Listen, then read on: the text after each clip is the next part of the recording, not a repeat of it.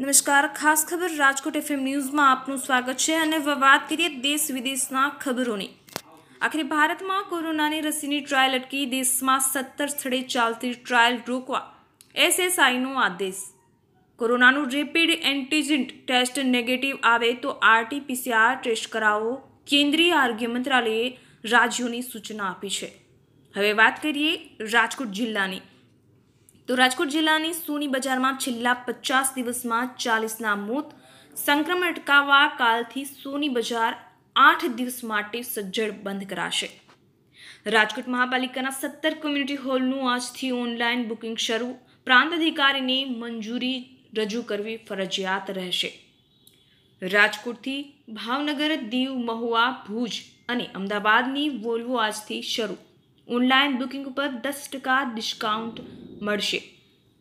હવે વાત કરીએ આગળ મુંબઈની. તો મુંબઈની ધરામાં ફરી ખળભળાટ મુંબઈમાં. ત્રણ પોઈન્ટ પાંચની તીવ્રતાનો ભૂકંપનો આંચકો. રાજકોટમાં કોરોના હવે જીવલેણ બન્યો. જોખમી થર્ડ સ્ટેજમાં પ્રવેશ્યો. આજે કોરોનાના બાવીસ દર્દીના મોત થયા છે. રાજકોટ મનપાના આરોગ્ય અધિકારી ડોક્ટર પીપી રાઠોડનો કોરોના રિપોર્ટ પોઝિટિવ નોંધાયો છે. જ્યારે વાત કરીએ હવે રિયા ચક્રવર્તીની તો રિયા ચક્રવર્તીની ડ્રગ્સ કેસમાં જામીન ના મંજૂર કરતા. હવે રહેવું પડશે જેલમાં જ. તો આવી અવનવી અપડેટ્સ માટે સાંભળતા રહો ખાસ ખબર એફએમ ન્યૂઝ. નમસ્કાર.